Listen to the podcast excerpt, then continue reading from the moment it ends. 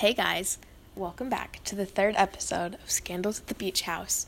Um, so today we're going to be talking about our main characters of this one summer. So let's just like get straight into it. So our main character and our narrator is Rose, Rose Wallace, and um, she is the daughter of Evan and Alice Wallace, and her best friend, who is also one of the main characters, is Windy.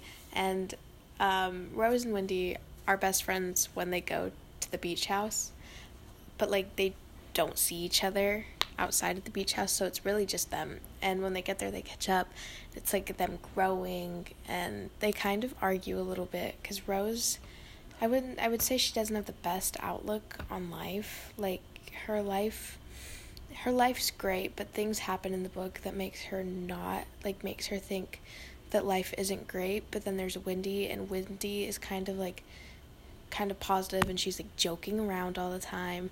And so they kind of butt heads at some points in the book, but they always find their way back to each other. And it's kind of it's kind of snazzy to see that they're like best friends even though they don't see each other for a whole entire year. And they like talk about everything that happens and all of this stuff. And they go through all of these adventures together.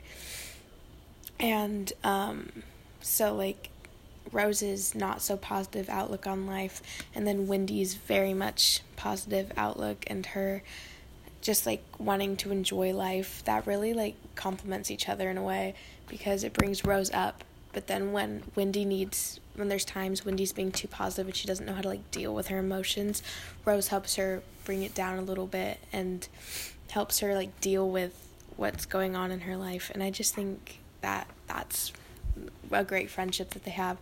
Um, and they make great main characters. And yeah, those are the main characters of this one summer.